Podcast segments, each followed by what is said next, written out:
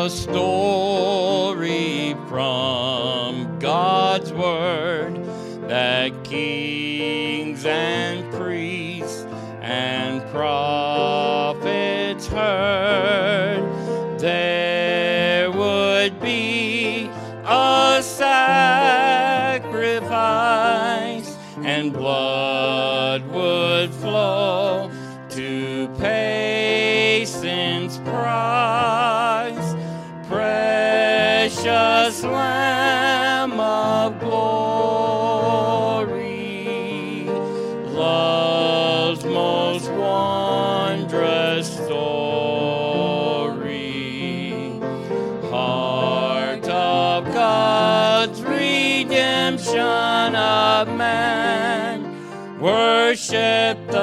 Lamb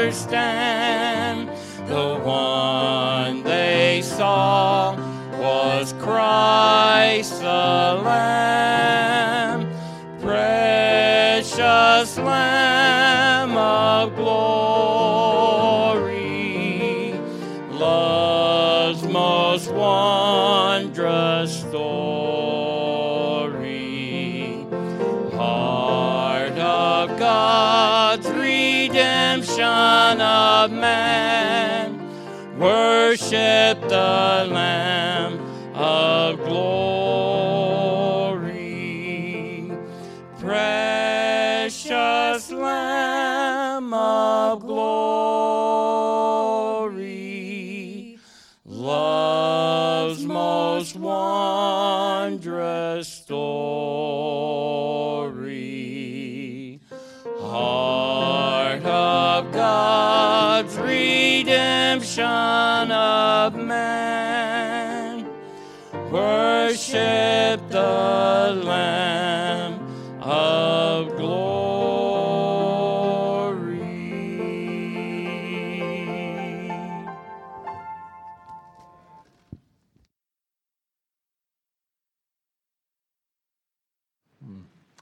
Let's take our Bibles and turn over to the book of 2 Timothy chapter 2 verse 15. And again, we've been dealing with dispensations and of course we talked a little bit at last uh, time we were together uh, about this dispensation of innocence.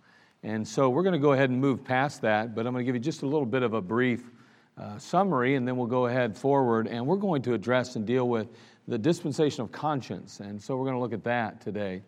And uh, again, 2 Timothy chapter 2 verse 15 sets a foundation for us and kind of identifies the need for us to rightly divide the scriptures. Obviously, uh, if we're not uh, putting things in their proper place, then we won't have things in their proper perspective and it'll create a lot of confusion. And so we find here in 2 Timothy chapter 2 verse 15 the Bible says study to shew thyself approved unto God a workman that needeth not to be ashamed rightly dividing the word of truth. And so we've been, again, trying to rightly divide the word of truth and uh, doing our best to do so. Now, in this uh, dispensation that we just spoke about here a few weeks back, uh, innocence, there was the absence of sin. And we know that uh, there was the presence of God, however, though, because remember, Adam and Eve would walk in the, in the cool of the day, and boy, they had the opportunity to literally be in the very presence of God. And in this Edenic dispensation, or during the time they were in Eden, God dealt with Adam on the basis of innocence. And again, we would note later that he would be tested, and of course, he would fail that test. And uh, of course, he would throw man into sin. We'd be in a mess now from now on as a result of that. He was under probation, but now mankind is under condemnation. And we see that over in the book of John, chapter 3, verse 18. And um, so, ever since the fall, of course, we've been in a mess. And, and uh, I don't think anybody would argue that. I think even folks that don't know anything about the Bible would say, we're a pretty good mess today. Things are kind of difficult, and there's all kind of obstacles we have to face. But what we found and what we've seen is that this dispensation of conscience, uh, I mean, excuse me, of innocence, ended in failure. And what we'll find along the way is that every time we turn around, as God deals with mankind in different ways throughout different times, and again, uh, don't get all, don't lose your mind when I say things like that, but uh, he does deal with people slightly differently. We're going to see that under the law, he dealt with people differently than he deals with them now. And so it, it's not something that's unscriptural, it's just something we need to rightly divide because if we don't, we're going to be all messed up and mixed up. And so we identify how God addresses and deals with mankind. But what we will find, no matter when and where He deals with mankind throughout history, mankind always ends up failing. In every situation, no matter how good God is, no matter how, what He provides us with, no matter what tools He gives us, we always make a mess of everything. We're just really good at it. So, in mercy, God drove Adam and Eve out of the garden. And uh, he did that because, of course, if they had eaten of the tree of life, then, of course, they would have been doomed forever to live in that sinful mortal body of theirs. And, of course, that's not any way to live. We know that this body is dying all the time, and we don't want a dead body, we want a living body. And uh, so uh, we're going to see a couple of truths. First of all, uh, we learn a lesson here. Um, and that lesson is simply this. You know, mankind always claims that, you know, if we just clean up the environment, we just clean up our, our, uh, our situation, if we put uh, uh, the, the, uh, the, the social and economic and all of this stuff in perfect condition, then mankind will succeed without a doubt. It's just going to happen. I mean, look at the Garden of Eden. The Garden of Eden was a perfect environment. And so, if we can just get a, I mean, it, it's proof positive then that no matter how good the environment is, no matter how um, uh, positive it is, or how much potential it serves or poses, mankind's still going to make a failure and a mess of it all. That's all there is to it. Uh, so, you know, every time we turn around in the Word of God, we're finding that mankind is making a mess of things. And someone says, well, that's, that's pretty negative, you know. Well, yeah, absolutely it is. That's why we have the Lord Jesus Christ to make a positive. Without Him, we got nothing. We're nobody. We're nothing. We're big zeros. I mean, uh, we're, we're, we're, we have no more value than a little ant crawling down the road. I mean, let's face it. I mean, we, we really like to believe ourselves to be pretty big stuff, but we're not very big stuff. Matter of fact, we're nothing without Jesus Christ. And uh, boy, when we can grasp that concept and we can really figure that out, then all of a sudden everything else gets a lot easier. So we see how this particular dispensation of innocence ended. It ended in failure, of course. And so it moves us now to this element of conscience, the next dispensation. How's that going to end, of course? And you know, I've kind of given you a preview already, and I said it all ends in failure. So you kind of got an idea, but we'll talk a little bit more about that along the way. But this dispensation is going to extend from the fall all the way to the flood. About 1,652 years, or around 1,650 years, is what it's going to basically entail. And uh, it's called the dispensation of conscience, or that's how it's referred to. Now, we'll have a quick word of prayer and then we'll kind of go through a little bit of introductory stuff and then we'll move along into some things and just kind of look over that particular dispensation very quickly and uh, see how it ends. And hopefully we can get through it quickly, but there's a lot of material here and we'll see how fast we can move tonight. Okay? So let's have a word of prayer. Father, we thank you for this time together, and we are grateful, Father, for these that have gathered tonight. And Lord, of course, we've gathered because we want to learn something from your word. We want to glean so that, Father, we can grow. And then ultimately, in our growth, we can serve you. Lord, obviously, we want to please you with our life and our lips. And so, Lord, just help us, Father, to learn what we need to learn today. And uh, Father, we'll thank you for that. Thank you for your book. Thank you for the Word of God. And we're just so grateful for the position that we have in Christ Jesus. Now be glorified in this service as you are so worthy of our praise. We'll thank you for it in Christ's name. Amen. All right, so again, it goes from the fall to the flood. Now, if you know anything about your Bible, you already know how the flood ends, right? Okay, so that kind of gives you a little preview as to what to expect along the way, right? But uh, this dispensation of conscience, as we look at it, mankind was treated as a whole. God hadn't started dealing with nations individually or anything like that. He was still dealing with mankind as a whole at this point. And so, uh, actually, we see it referenced over in Acts chapter 17, verse 30. Go ahead and turn over there, and you can see uh, just what God's speaking, what's, what's really going on here. But we're going to see something very interesting about this particular time period. Prior to the law, things were a little bit different again. and again, uh, it's not that God doesn't hold people accountable, as we're going to find out here in just a moment. But the truth is, is that well, he addressed and he deals with people slightly differently. And uh, as a result, we're going to see uh, that uh, um, mankind is kind of being in a probationary type period every time. Okay, here's, here's the tools I'm giving you, here's what I'm going to set you up with, and so that you have no excuse at the judgment one day, I'm going to make sure that humanity recognizes and realizes that no matter what advantage they have, it will always end up the same way. Because it's you, sinners. Do you get where I'm going with that? Okay, so that's kind of how it works. So here he is now. He's going to give him a shot, okay, so to speak. He's going to give him a chance to shine. And notice over in Acts chapter 17, verse 30, the Bible says, And the times of this ignorance God winked at, but now commandeth all men everywhere to repent. Now, of course, we talked about those times that he winked at, but then we also said there were times that are for now. And we, we talked about how uh, the Bible divides up in a number of different uh, breakdowns. And we looked at all the charts and I showed you some different things here and there. But in this particular case, we're told that in this dispensation, God winked at what he was not able to overlook. He can't overlook sin, but by the same token, in a sense, he winked at it. Why? Because there was no real legal uh, expression of what his demands were at this point. I mean, he hadn't written it out. It wasn't in stone, it wasn't in the Word of God. I mean, there were some things there that weren't quite as plain and clear as they are today. And so, in this case, the Bible says that he winked at some things, okay? Now, again, conscience was really how mankind either excused or, um, or accused himself before God. And, and we talk about this conscience, and sometimes, you know, you, you know, uh, well, I don't want to get ahead of myself. But anyway, Romans chapter 2, verse 15, the Bible says, which shew the work of the law. I, I tell you what, I'm going to go over there. You go over there too. Romans 2, verse 14. Let's start over there. Acts, Romans. Just giving you a little help there. Acts chapter, uh, Romans chapter 2, verse 14, okay? Romans chapter 2, verse 14.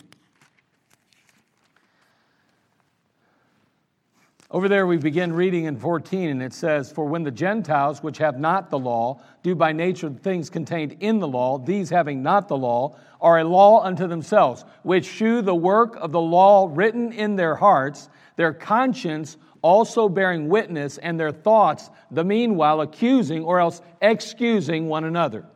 So, in this time period here, there, there was no law written out yet. There wasn't the grace of God expressed, but there was the fact that mankind had communed with God. There'd been those who had had direct access to God. They were aware of God. However, in this case, their conscience, either, as the Bible says here in verse 15, it, it accused them or excused them amongst one another and before God.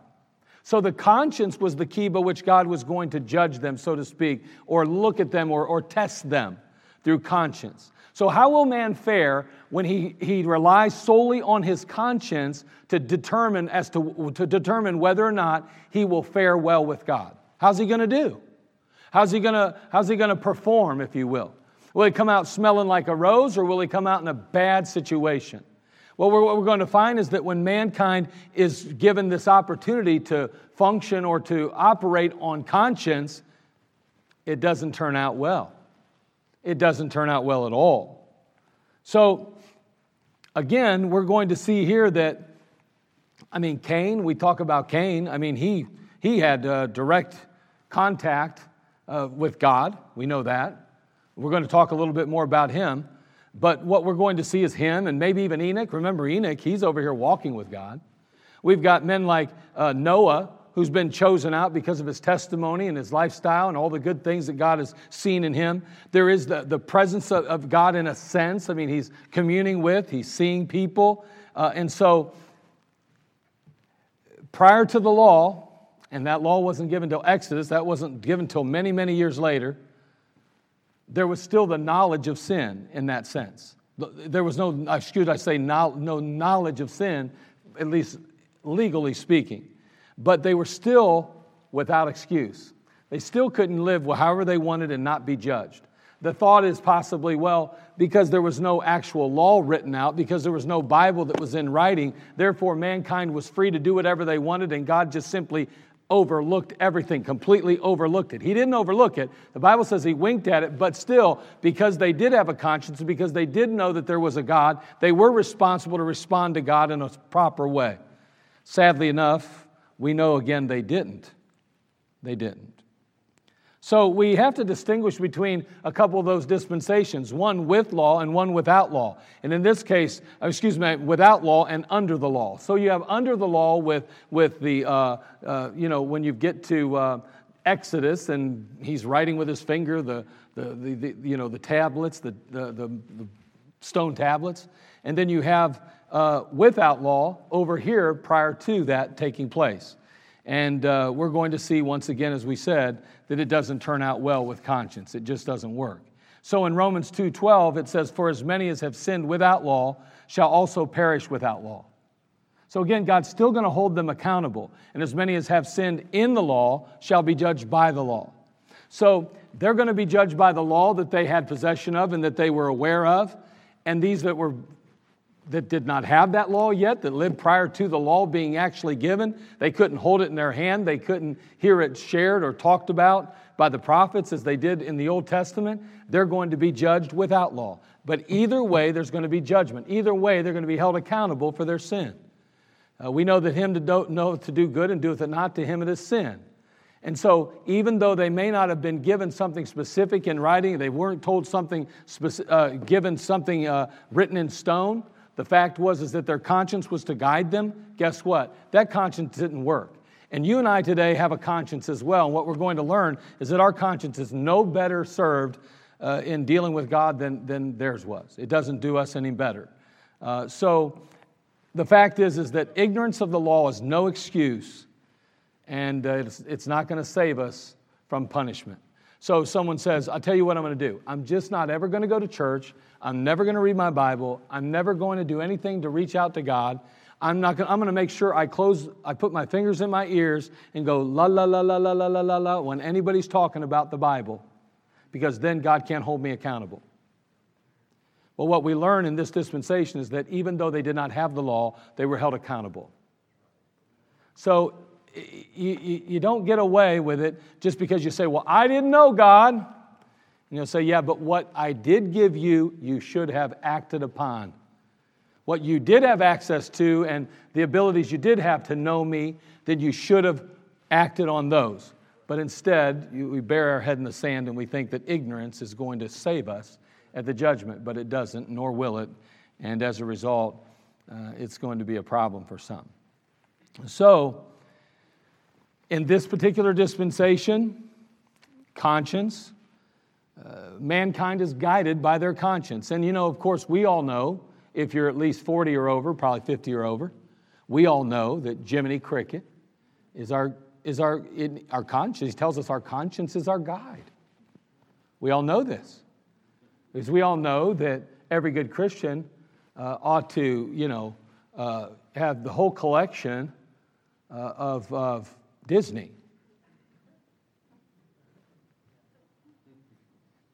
You don't know if I'm serious or not, do you? let me encourage you take a look at Disney sometime. But anyway, be careful what you watch, okay? Just be careful.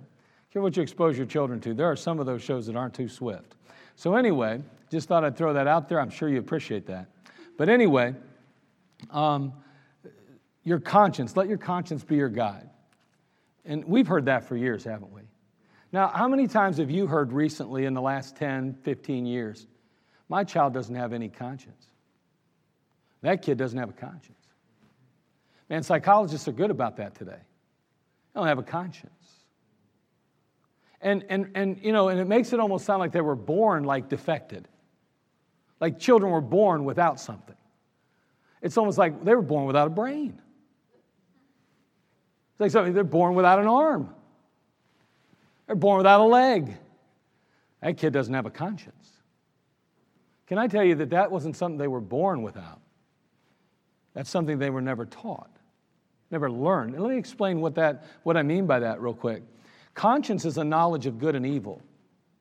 There's a knowledge of good and evil, and this, and and and until Adam and Eve ate of the fruit, they didn't have a knowledge of good and evil either, remember? So when they ate of it, they, they, they, they got the knowledge of good and evil. Now, here's the thing conscience may produce fear and remorse in your life, but conscience will never keep you from doing wrong because the conscience itself has no real power. It's, it's not, it, it has no power over you. It, it, can't, it can't help you overcome sin in that sense. The only thing it can do is make you aware of it. So here's my point if somebody doesn't have a conscience, they just don't know the difference between good and evil, right and wrong. Haven't been taught many times. I'm telling you, we are raising a generation that has no concept of conscience because we do not teach them absolute truth. There's no right and wrong today. No wonder there's no conscience. No wonder nobody blushes. No wonder there's no guilt or, or, or, or, conviction anymore. Because people aren't being taught that there's right and there's wrong, there's good and there's evil. That, that's the basis of conscience. Now, I, I'm, struggle because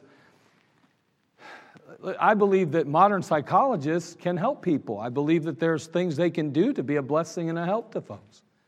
And I'm not opposed to all the, the knowledge they've amassed. My, I'm thankful that people have taken the time to understand and try to learn about the mind and how it works. And you know what? They're, they're, they can be a tremendous asset in overcoming different things at times. And I think sometimes they, you know, in some cases, they're totally ignorant of God's ways, and at times they can maybe take you off the deep end that way. But if many times, even, I'm amazed how many of the principles that you'll find in psychology that are still somewhat biblically rooted to a degree or another. However, you need to be very careful because what's happening is, is that we are training a generation, and unfortunately, even psychologists, they are teaching parents that you can't instill those kind of feelings in kids without creating guilt in them. Well, I want my kid to feel some guilt. Man, I want him feeling a lot of it. And I want them feeling conviction. And I want them feeling bad when they look, make my name look bad in the community. I want them to be upset. I do. I want them to feel horrible. I want them to cry themselves to sleep when they don't live up to the expectation that they ought to for an O'Donnell. You say, that's, that's so bad. Well, you go ahead, you've bought into modern psychology. The self esteem of a person, it's so valuable. They'll think so little of themselves. No wonder we have all these people killing themselves. Has nothing to do with that. You don't kill yourself if you didn't think you were of any value. You couldn't be hurt if you thought you deserved it.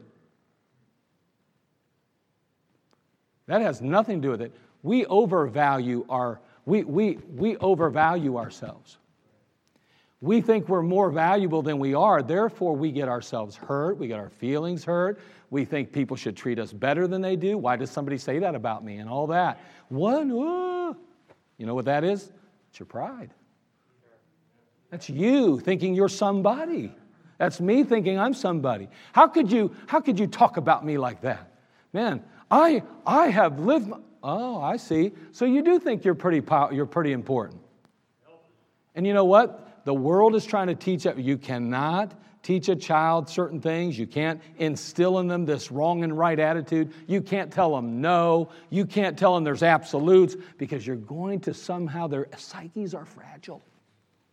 You're going to wreck and ruin that poor little kid. No, you're not. You're going to instill in them a balance in their life. Some kind of foundation by which, when their girlfriend at the age of 13 says that she's dropping him like a hot rock, he doesn't run out and commit suicide because he understands a little bit about life. That, well, rejection's part of it. That you don't always get your way. That thing, life isn't always easy. That everybody's not supposed to coddle you and take care of you and pet you and tell you how wonderful you are. You say, I thought we was coming to church, not a psychology class. Let me tell you something. The Bible is the best psychology book you'll ever read in your life. It's a wonderful book for that. Now, again, like I said, there are tremendous. I have, I have, listen, I'll be frank with you. I have, uh, and some people may not agree with this one, but I have sent people to, to counselors and psychologists. I've said, this, this is beyond me. This is beyond me. You need a little professional help. And I'm a professional in what I do, but there are some things that are really tricky here, and it may help you if you take another step in this direction. Now, be careful who and where you go. Let's work together even on it if you like. But by the same token, there needs to be sometimes we need that. So I'm not opposed to it. I'm just telling you, be careful. The first thing people want to do today is either send us to the world for help, and two, give us medication for it. And I'm telling you that we ought to start first in the Word of God and find the balm of Gilead before we start taking other kind of drugs into our system. And then if those we rule things out and we do what we have to from there. Okay, now again, I don't mean to offend anybody. And if you are seeing a psychologist, a psychiatrist, or a counselor, hey, listen, more power to you. And again, I just pray and hope that they're not steering you any other way than a biblical direction. And if they are, you got a good one. You got a good one. You probably ought to hold on to them.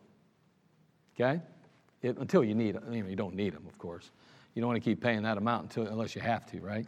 But I mean, I know how that goes. You know, I, I, I tell you what, I'm, I'm not going to go there. But anyway, I was going to talk about how much I get for counseling sessions versus what they get. But anyway, you might be willing to take a step down if you knew how little I charge. But anyway, you say, but it may not be as good, but it's sure a lot cheaper. No, it's sure a lot cheaper. Yeah. But anyway, okay, so anyway, we, we, we see these things, and, and I think it's, uh, I, I kind of got off a tangent, okay, and we're, we're almost out of time. Uh, this is wonderful. But uh, conscience again, the knowledge of good and evil. Now, so, th- what goes down here in this dispensation? Well, we know that after the fall, there are children that are born to Adam and Eve. And of course, um, she's going to have two kids uh, that are singled out, that is. Because sometimes when you read the, the passages over there, you get the idea that she had two kids.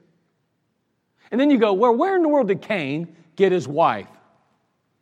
That'd be a great question if there were only two kids. I mean, we'd have a real problem. Procreation would never have happened if that was the case. And so the fact is is that it doesn't seem likely that Abel was the second child. And you say, what do you mean? Well, there may have been, I believe, a number of children somehow before even Abel was born. I mean, sons, daughters, all kinds of children potentially.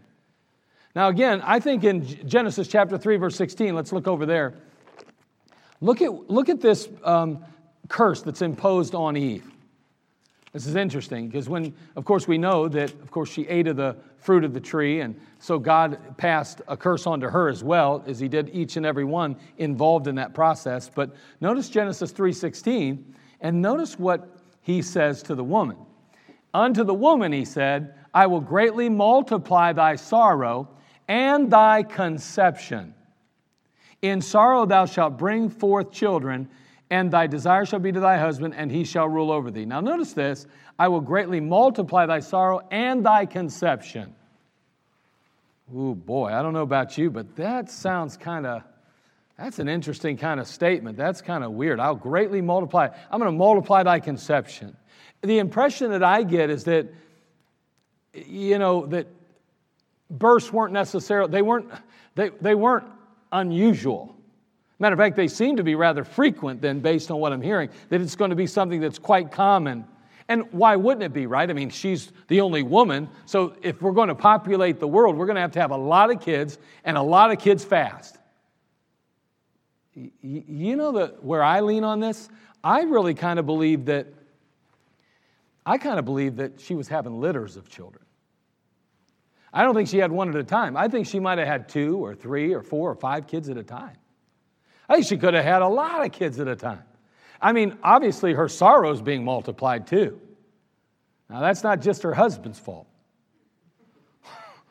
it's in childbirth here, okay? So, as a result of the curse, I'm not so sure that she's not having litters of children here. And, uh, boy, I'll tell you what, you're going to have to do something you're going to populate the earth. And so I'm not so sure that's not the case. Now,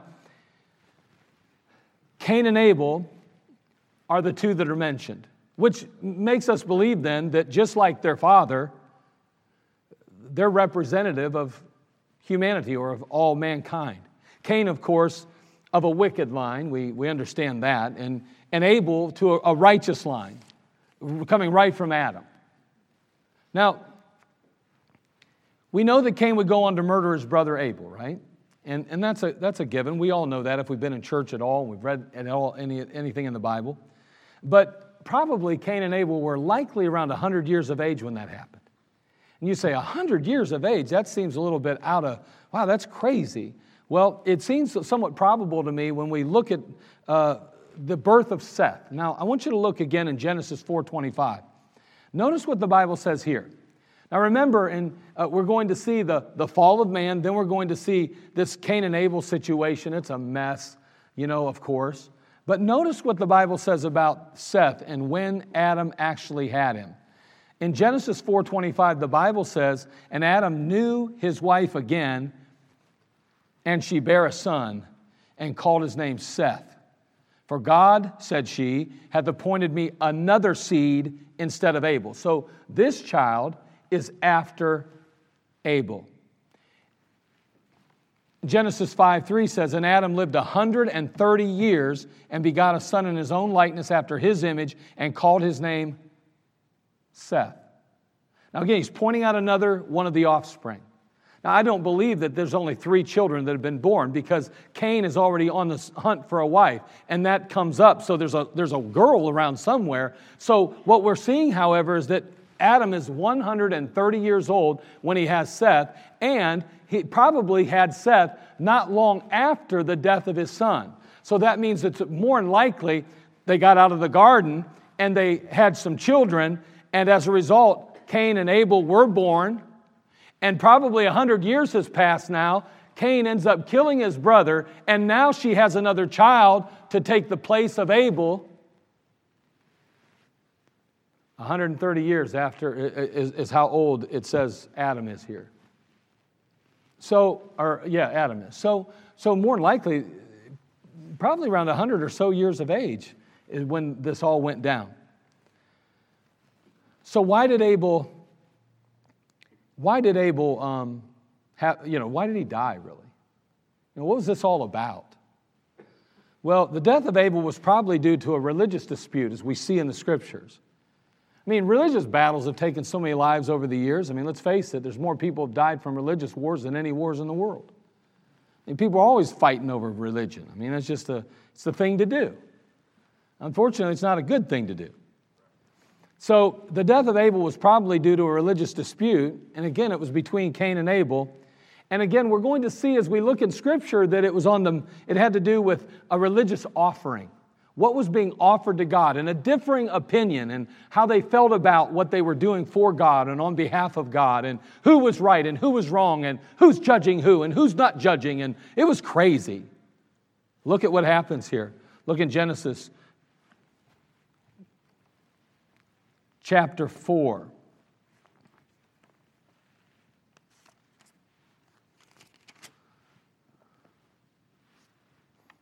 Notice in verse 4, let's look at chapter 4, verse 4. No, wait, let's go back a little bit. Go back to verse 1. Who, just go back to verse 1 of 4. And Adam knew Eve, his wife, and she conceived and bare Cain, and said, I've gotten a man from the Lord. And she again bare her brother, uh, his brother Abel. And Abel was a keeper of sheep, but Cain was a tiller of the ground. And in process of time it came to pass that Cain brought of the fruit of the ground an offering unto the Lord. And Abel he also brought of the firstlings of his flock and of the fat thereof. And the Lord had respect unto Abel and to his offering. So in this particular case, we see that Abel, taking care of the cattle, so to speak, and the sheep or whatever it is, and he ends up giving an offering of blood, and God accepts that offering. But hold on, but he doesn't accept Cain's. He's a tiller of the ground. So he's probably bringing vegetables and all kind of stuff there and saying, "Here, God, this is I'm going to give this to you."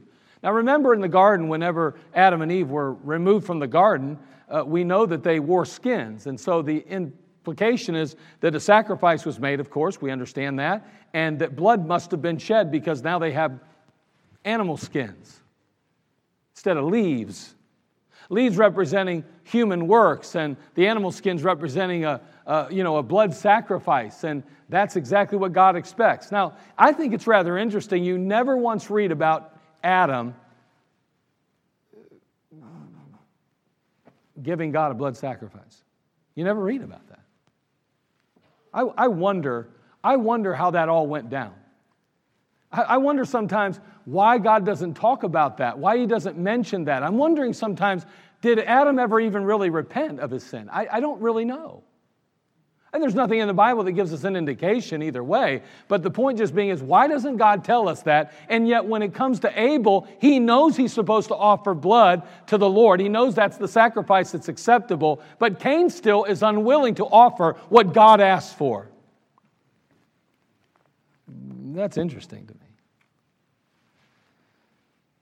But God, in the long run, even though Cain would not offer the bloody sacrifice that God expected of him. Instead, he offers the works that he himself provides. God still gives him another chance. And in chapter 4, verse 7, if thou doest well, thou uh, shalt thou not be accepted. If thou doest not well, sin lieth at the door, and unto thee shall be his desire, and thou shalt rule over it. Now, again, the statement there, sin lieth at the door, gives us the impression as we look into it and we try to understand it, that he's saying, listen, uh, there's a sacrifice here that you can give. It's available. Just give it to me. Give me what I asked for, and it'll all be fine. You can do right also, Cain. You also have the opportunity to please me and to honor me with your sacrifice. It's available. Right there it is. You, you do it, and everything's good to go. Of course, we know that Cain jumped right on that opportunity and was so happy that God was willing to forget and forgive and go forward. No, that's not what happened, is it? Instead of repenting and righting the wrong, Cain becomes increasingly bitter and angry. In verse 8 of that same chapter, it says, And Cain talked with Abel, his brother, and it came to pass when they were in the field that Cain rose up against Abel, his brother, and slew him. Now we know that Cain was angry. We've seen that in verse 5. And his countenance, even, the Bible says, fell. He wasn't happy. He didn't have any joy. He was just ticked off and angry all the time. Why? Because God didn't accept his sacrifice. And I got to believe that, obviously, because he kills his brother, he obviously thinks his brother's really ticked off at him. Not ticked off at him, but is judging him. Because he's like, oh, you're a goody two shoes. You think you got all the answers, and here I am over here doing my best. You think what you're offering God's better than what I'm offering? And, and I'm sure Abel's like, listen, listen, bro, uh, you know what? You know, you're my brother and I love you to death. But you know what God said. We got to do what God says. We got to do it the way God says to do it. Well, I work harder than you anyway. You're mom and dad's favorite. You're their little pet. You're a. And boom, I mean, he's so ticked off. He's so upset. He even kills his brother. He slew him, the Bible says. You know, James chapter 1, verse 20 says, For the wrath of man worketh not the righteousness of God. Well, you tell you what, old Cain got angry, and before it was over with, he was killing his brother. We got to be careful with our anger. We really do. So, what role did Satan play in all of it? Because we know this was a real mess. Right off the bat, God says, okay, I'm going to permit, uh, I'm, I'm going to put you under this, this uh, new um, opportunity, and it's called conscience. You're going to get, you can rule things, uh, uh, you know, determine, determine whether it's right or wrong, good or bad, based on conscience, and uh, give you the chance to prove me wrong, uh, you know, that, that you can live this way and prosper this way and do well this way. And of course, early on, we already see a brother killing his own brother. It's, it's amazing.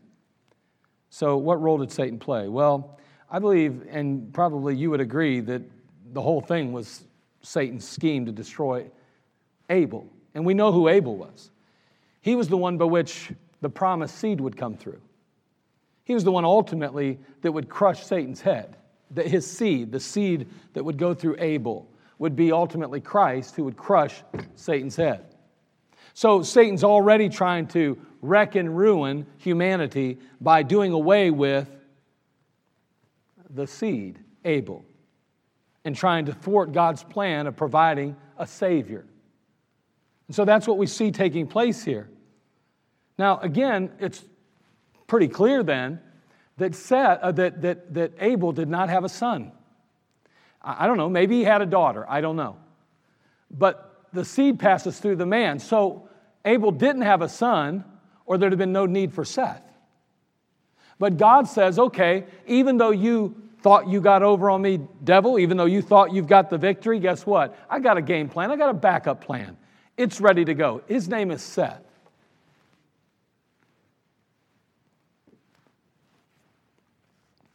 And so Satan was not only the instigator of Abel's murder, he was the author of Cain's religion. And can I tell you that Cain, in, the, in, in the, the book of Genesis, it is what we call the seed plot of the Bible. Every, every real major doctrine begins or finds its roots or finds its roots in Genesis. And so what we're going to find is that religion, man's religion, is rooted here in Cain's situation here. We're going to see it right here. Because what does Cain do? He brings the fruit of his hands. He's going to try to provide his own works to honor God and to find favor with God, and yet that's not what God asks for.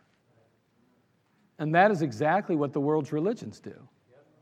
There are only two religions in the entire world there is a religion that says you work your way to heaven, or there's the religion that says Jesus Christ is the only way, the truth, and the life. You say, I know other religions that have leaders, though, and you worship their leader. Yeah, but their leaders say you still have to live good works, uh, live good lives in order to make your way to heaven, wherever it is, nirvana or wherever it may be. No, salvation is by grace through faith, and that is it, N- nothing else. And so we see here the religion basically of Cain, and he started it all off, and it's bad. In Jude chapter 1, verse 11, the Bible says, it, it goes on to say this, and, and woe unto them, for they have gone in the way of Cain and ran greedily after the heir of Balaam for reward and perished in the gainsaying of Korah. Let me tell you something.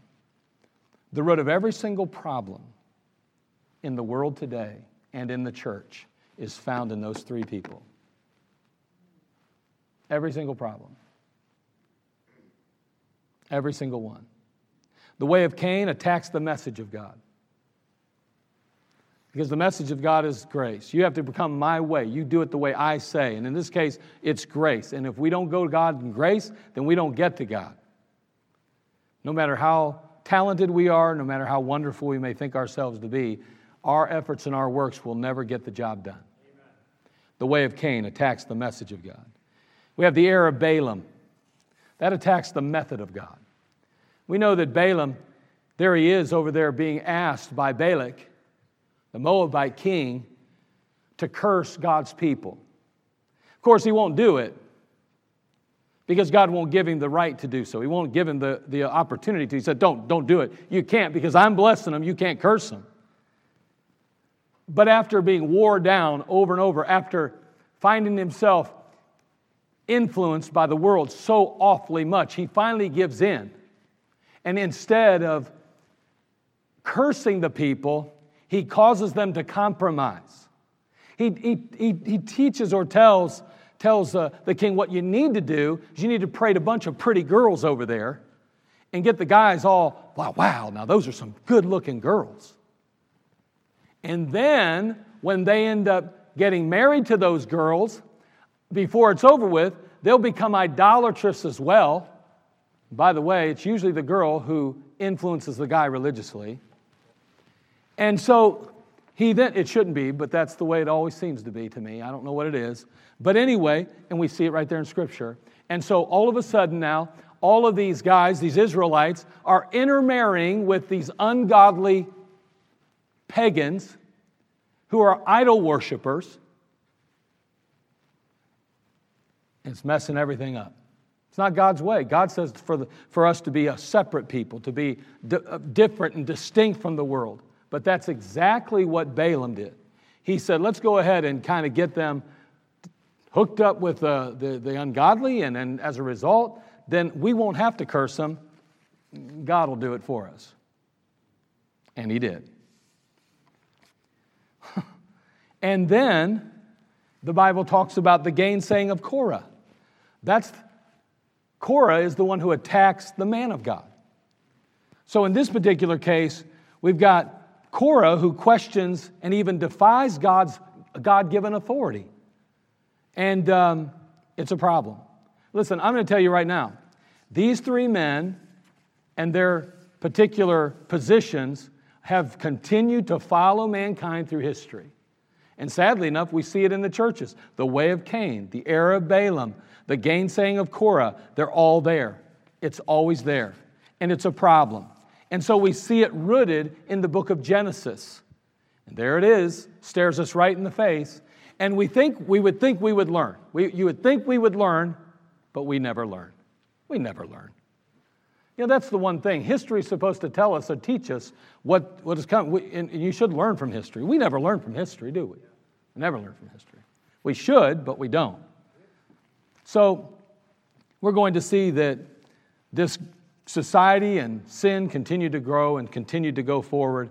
And I'm going to close this up here, but we see that ultimately Cain goes his own direction and he marries. So now he's got a family. And what happens? Well, he begins to build a city now.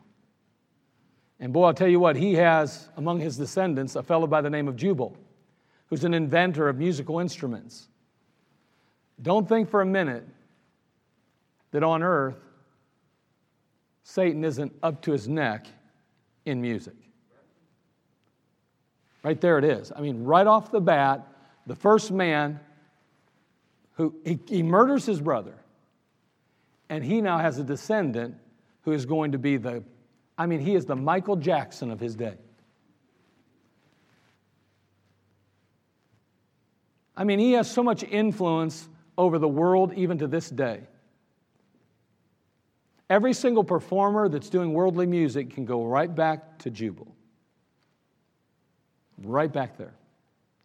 And let me tell you something Music's a bad fella. We think about Babylon and we think about that 90 foot um, image. When you hear the music, bow. Music is a universal language. Be careful with your music. It's not a matter of your opinion, it's there are some biblical principles that have to be followed. You say, What are they?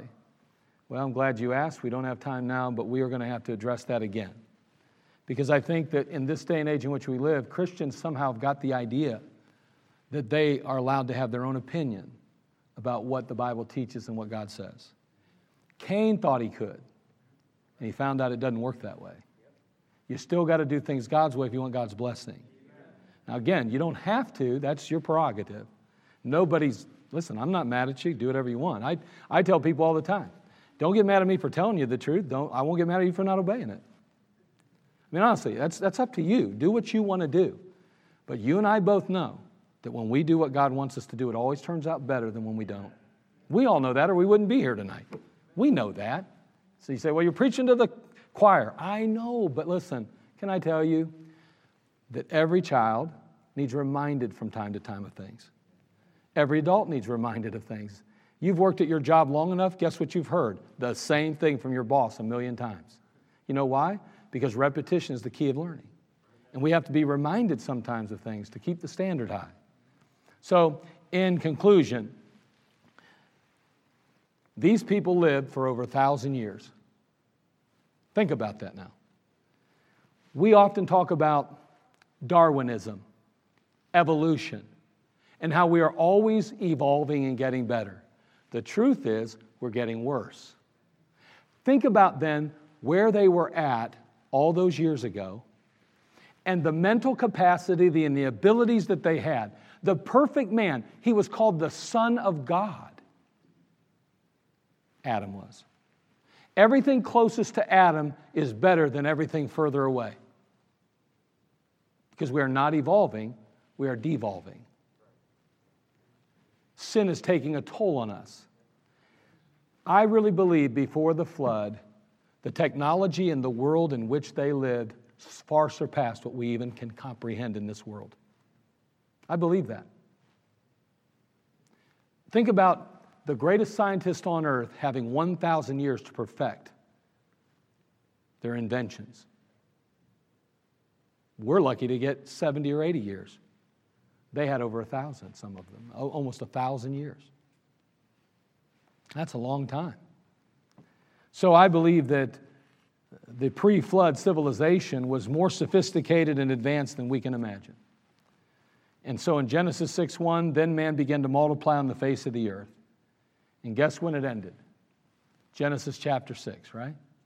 Because what happened? The, the imagination of men was evil continually. And what did God do? He brought the flood.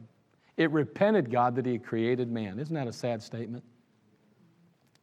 You know, I never want God to regret saving me. You say, well, He could never do that. Yeah, but I don't even want to give Him the, I would not even want to give Him the thought.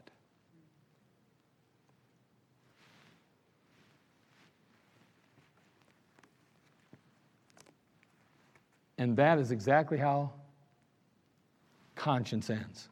It just doesn't work. Man is not very good at figuring out right and wrong on his own. He needs God to spell it out. And so, that's a lesson in of, it, of itself, isn't it? That was, a, that, was, that was a mouthful right there, I just got done saying. But nonetheless, the conscience of man can never provide mankind with the needed tools to overcome sin. And we see it end in failure, just like innocence did. Now we see conscience ending in failure. I wonder, when all is said and done, God has provided you with tons of tools in your life the Word of God, the local church, a pastor, maybe you as a lady have a husband. Those are all things that God gives us in this life. And my question is what will we do with them? How will we respond to a God that's been so gracious to us? Let's give God our best. And if we fail sometime to believe that God's given us His best, let's not forget that He's not the one that's broken. If anybody would be broken, it's me. It's never God. What will I do with what God's given me? That's the question. And the question is, what will you do? May God help us to do our best with whatever He gives us so that we can ultimately please Him and uh, bring favor, uh, find His favor in our life.